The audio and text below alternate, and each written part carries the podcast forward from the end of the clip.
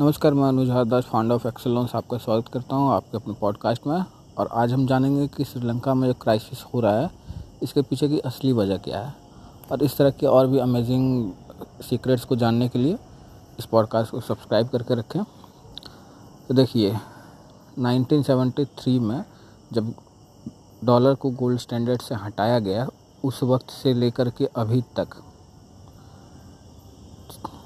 Money का सीधा मतलब है डेट। और आप चाहें ना चाहें कर्ज आपको लेना ही पड़ेगा।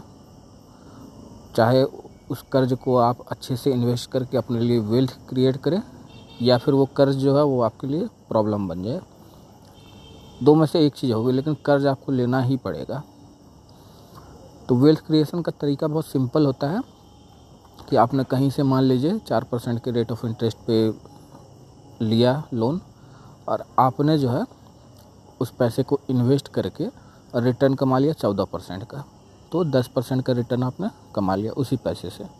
तो ऐसे करके वेल्थ बनता है। और अगर उस पैसे को आपने कहीं खर्च कर दिया, उसका कोई रिटर्न नहीं मिला, या जिस प्रोजेक्ट में आपने लगाया उसका रिटर्न नहीं मिला तो फिर आपके लिए बहुत बड़ी समस्या हो जाएगी।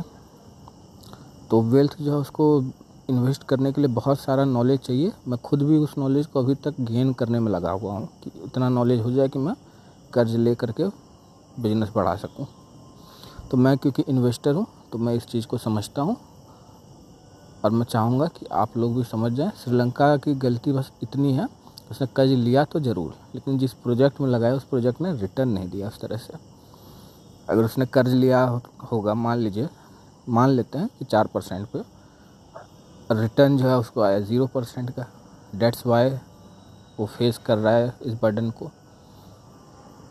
तो अब भी मैं यही कहूँगा कि ये होना ही है। जो श्रीलंका में हुआ, वो हम सब के साथ होगा, हर देश के साथ होगा।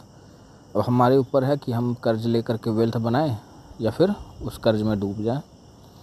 तो इस तरह के और भी अमेजिंग कंटेंट को पाने के लिए इस पॉडकास्ट को सब्सक्राइब करके रखें। और याद रखें लोन मतलब एक्सेल लोन